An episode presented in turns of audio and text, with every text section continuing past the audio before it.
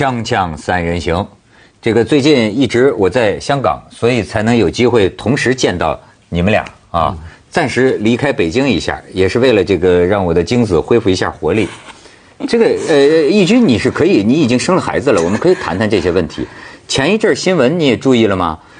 就雾霾啊，是影响这个生殖健康啊。很多事情都影响吧，包括我们喝的水、吃的东西。不是雾霾是当中专家拿那个显微镜看，你知道原来啊有一些医学机构啊年年研究华北男子的精子。就是人类的精子，全球全球，人家研究全球，全球啊，对，就是说他们就说啊，这个精子啊，本来呢就说这个长得都挺好看，但是因为这个雾霾啊，就这里年这几年啊，我们这个精子啊是 越长越难看。本来你拿显微镜一看哈，一堆小蝌蚪生龙活虎，现在这一看一堆歪瓜裂枣，你知道吗？而且都不爱游动，就是死样活气的，你都弄它它不动。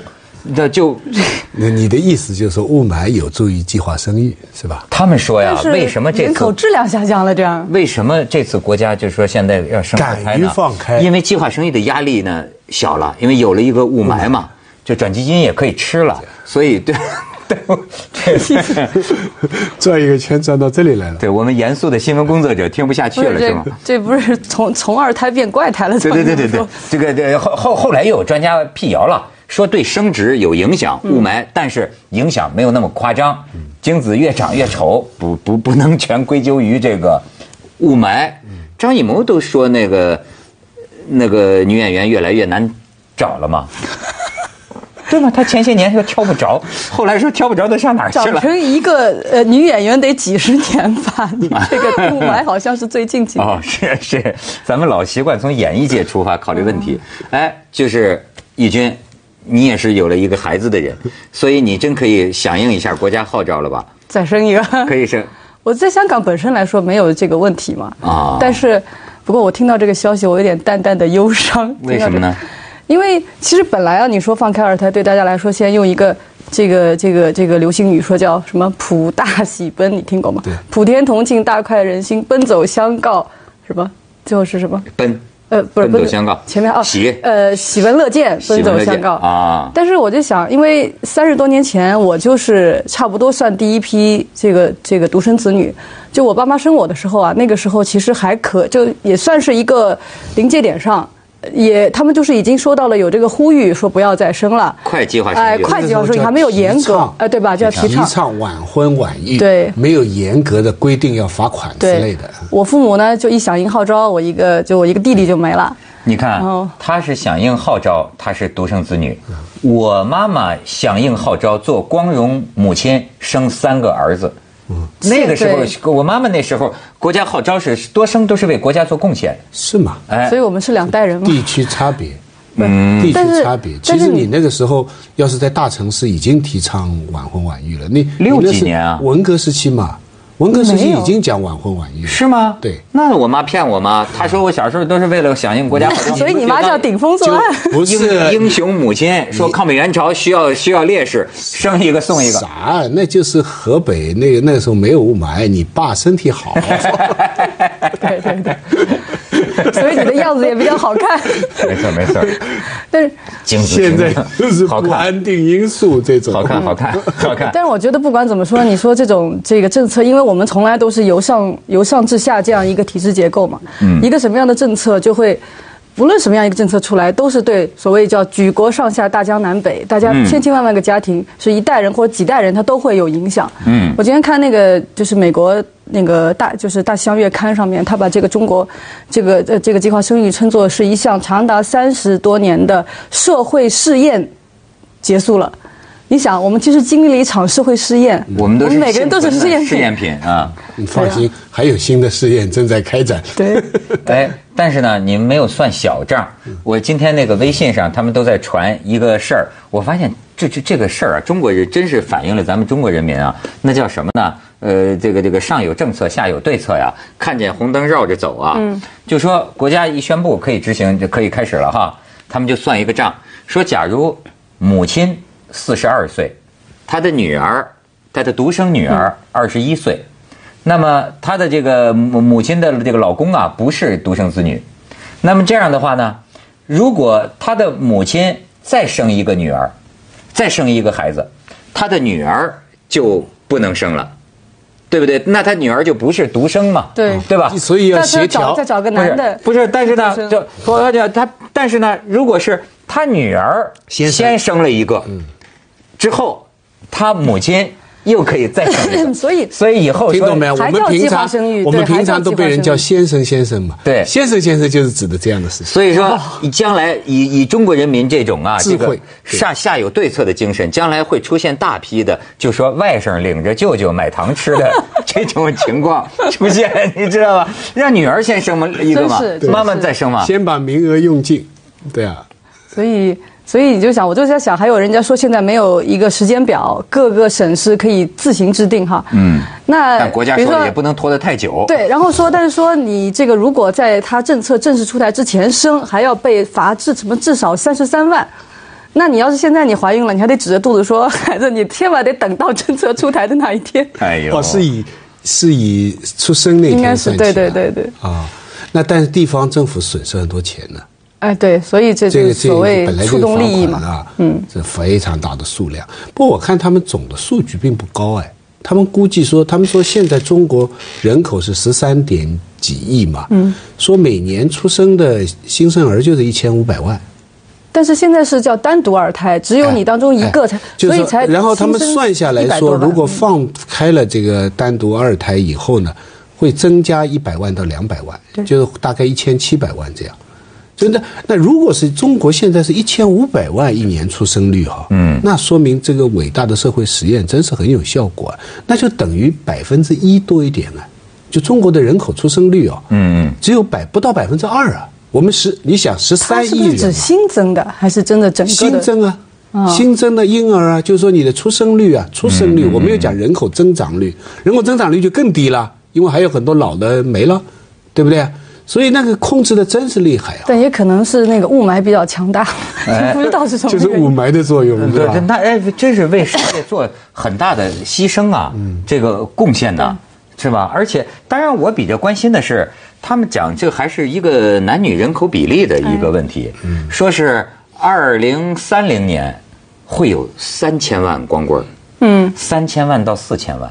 你知道啊？我不知道为什么还是精子比卵子多，你知道吗？所有过去传说的我投我想投奔的那些国家，后来我研究查实了，都没有那么回事。说好比说，你知道那个越南新娘吗？对，现在不都在邮购？不是不是邮购，团购了现在。团团团团购啊！外交部警告了哈，是这个涉嫌违法嘛？越南新娘说越南这个为什么女的多嘛？都说一般的传说都是说越战。所以严重的女多男少，嗯所以咱们他在新娘输出嘛。可是我查哪有人越南光棍都闹饥荒的？越南到二零三零年也会出现四百万光棍现在越南男的就比女的多，我们是在抢人家的老婆，你知道吗？人咱们去下广告是为了美好生活。锵锵三人行，广告之后见。刚才去广告的时候，咱们义军提出了一个大胆的科学猜想，我觉得很值得讨论。就义军说呀，我能公开吗？说，他说是不是精子游得快就生男的？我是有这种说 法精子游得慢就生女的？就是它刺破卵子的速度决定了男女，有这样一种说法。我们是刺刀啊，刺破卵子的速度啊。对啊，就是别这科学知识完了，咱们我这从哪本没有书上？不是你为什么会认为游的速度决定性别呢？我我我是看到有这样的说法，亲爱的，游的速度决定能不能生孩子，决定有没有你，甭管男女都得速度，就是但是在有速度的当中，还有跑得快的，跑得慢的，跑得慢的第二名都没戏了，这只能有第一名，你知道吗？是啊，为什么会这样想呢？完了，因为你连这你还生孩子，骨子里骨子里你还是有重男轻女的情。他你看他骨子里重男轻女，你你你把强壮的精子。比作是男的，对不对？不是，而且他根本没弄明白情况，不可能有俩精子进去。所以母鸡下蛋，头一个要知道这个原理是什么？对，不是不是，可能有俩精子进去，就是那种有双胞胎的情况，那是少数的。大多数情况下，你知道这个这个，就说啊，这个无数个精子啊，按照健康的情况啊，风一样的往前游啊，而且呃，事实上这个精子啊，是一个庞大的一个兵团。呃，有的精子不是几百万是吧？呃，不是，有的精子不是用作受孕的，嗯，有的精子长的形状就跟一个钳子一样，拦截的，你知道吗？有拦截的，有掩护的，哗，有往前跑的，有专门跑的，跑最前面一孙杨一刘翔，哎。我每次看到这个，我每次看到这个这个情况，我就觉得真是悲悲壮而壮观呐！你知道吗？无数的过过去之后，好几个就在那儿转。你刚说你每次见到这个情况啊？想象没有有那纪录片，纪录片拍的，哎呀，一起钻呐！但是你知道，女人就是，片也看，女人就是这么奇怪啊！咵一个钻进去了，她啪一下封闭了，嗯，所有的都进不去了。全白费了，全浪费，生命就是浪费啊，全浪费了。然后那一个进去的，可能生男的，可能生女的。你说，你说这个生生物性啊，是不是真的还是决定人类的行为方式？比方女的，她爱上了一个人了，她就会自动的把很多别的别的追求者，他不想了，他就把它关掉了，对不对？徐老师说的是你们家二十年代的妇女。不，那个张爱玲不是说身体和心理要放在同一个地方才安全？所以说。你觉得这是二十年？我觉得这好像今天也是的吧。哎，但是今天的是放一会儿开一会儿，就一次可能放一个。我们要相对来说，男女来说，相对来说，就是说男的，比方说他怕有一个人非常喜欢他了，嗯，但他不会那么严密的把其他的关掉，而女的关的程度会比较，是不是？我觉得是这样。你看，但这生理性跟跟社会性是有相关。但是我觉得九零后的女孩。很多不是这样，嗯，他们我觉得玩的比男的。现在有这个微信，你知道吗？嗯，我就我根本我就不我有时候啊，我作为一个这个什么嘛，一个一个一个老男人吧，一个不是一个一个处一个守旧的男人吧，我觉得我没法用这个微信呢，跟这个女的在这儿这个干嘛调情，因为你知道吗？我清清楚楚的知道。你只是他的办公，你只是他的应付对象之一。你不是守旧，你还是自尊心太强。他这个同时不是，这不是他，所以我认为今天人的感情也就薄了，你摊薄了。他同时啊，跟四五个男的在一个，你比如说这一个小时，这姑娘没别的事儿了，玩玩吧。她同时跟这四五个有可能的男的在这儿弄，那完全有可能，那十五个一个都没进去的。对。他还在选择呢，或者呢，有一个进去了吧，扎的还不太深，他另外几个安抚一下，安抚一下。雪儿，这事儿没深浅，进去了就是进去了，还分你们家才分深浅呢，深的能生啊，还是浅的能生啊？哎，我就我为什么想到这个这个九零后很多东西，包包包包括你讲这个独生子女，为什么我觉得很多不一样啊？我就想起那个俞敏洪了，就所谓成功人士嘛，就是都拍了电影了嘛，都中国合伙人嘛。哎，他最近有个讲话，他就说这个他发现啊，呃，九零后的老虎屁股摸不得。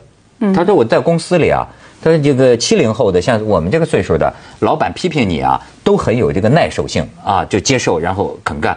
他说九零后的你不能批评他，你批评他第二天辞职了，哭哭闹闹就不干了。他那意思就是说独生子女啊。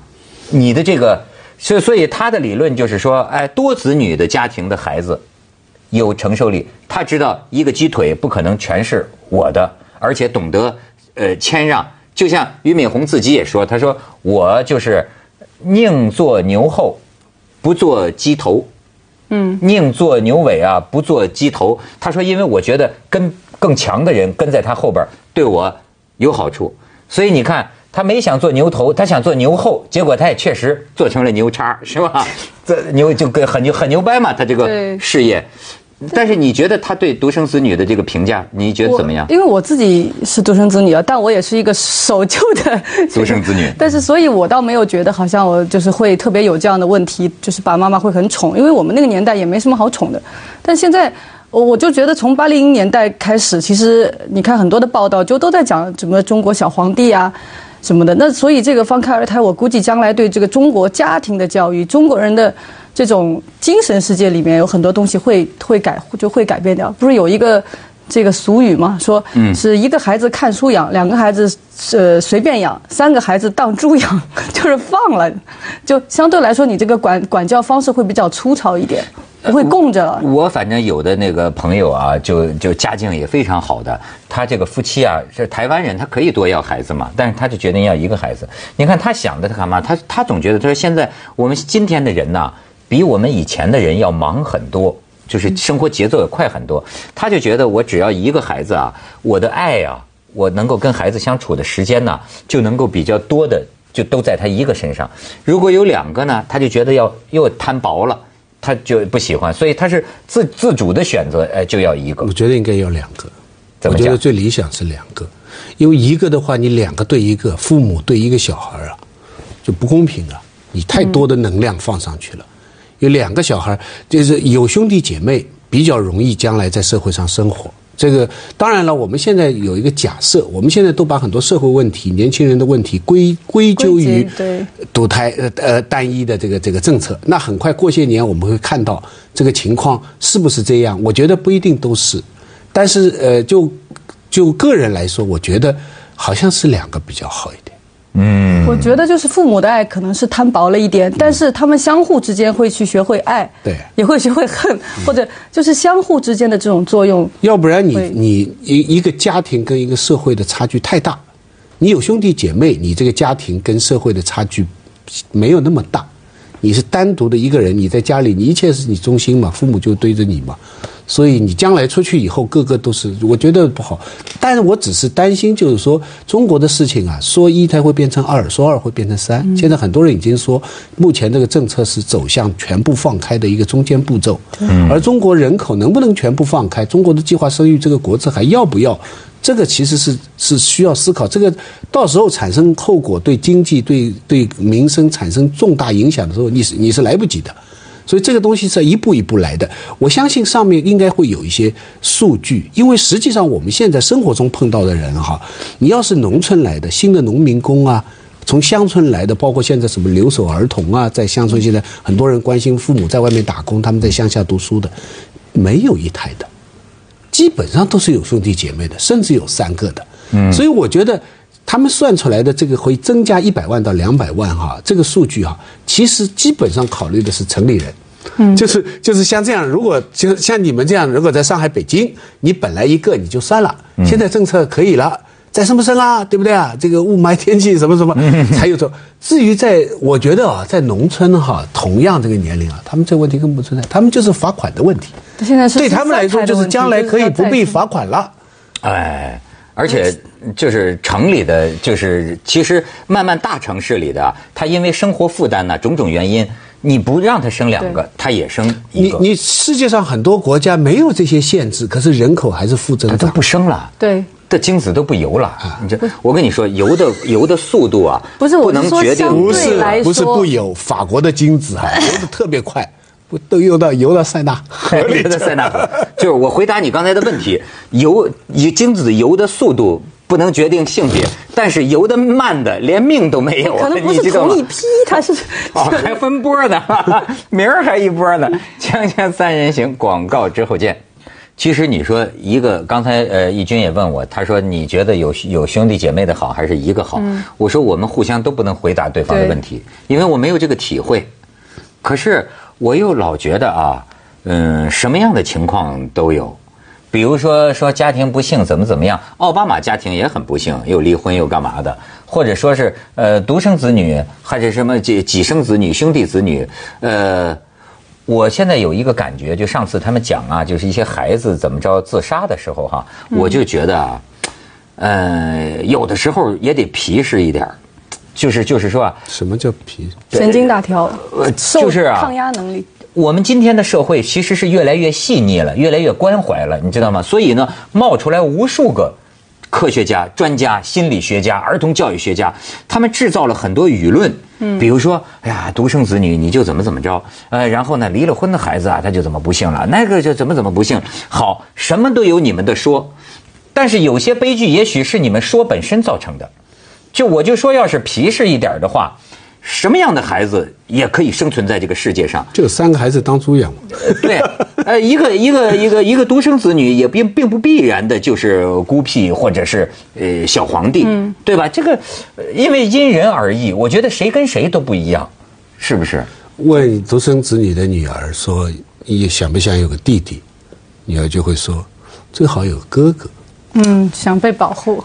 人性都是自私，真的。然然后你问男的，如果是个独生子女，是个儿，是个儿子的话呢？那那想要个妹妹，他不，他没说要个姐姐，没错。但是你知道，到二零三零年，我们有三千万姐姐妹妹都没有，就就是人，我觉得人口比例失衡啊，是才是一个问题。但是也有个好处，这样的话，现在你如果那个生二胎的话，第一胎如果生的是女孩这个父母的压力相对会小一些。有的人你就那么一次机会，你一生生出来是个女孩，有的人会不太高兴。呃，那么但是现在来说，他会没有这个想法了，说我第一个一定不要或者怎么样。现在你这个女这个第一胎如果是女孩，可以被保存下来。你知道过去有个说法，多一些女的留留下来是吧？现在问题真的，我们要怎么样能多生一些女的？这是我现在特别着急的问题，因为哪儿都是男比女多。嗯，你觉得？文涛非常感受到这个问题，非常着急，生多粥少啊。接着为您播出《西安楼观文明启示录》。你知道当年说这五年。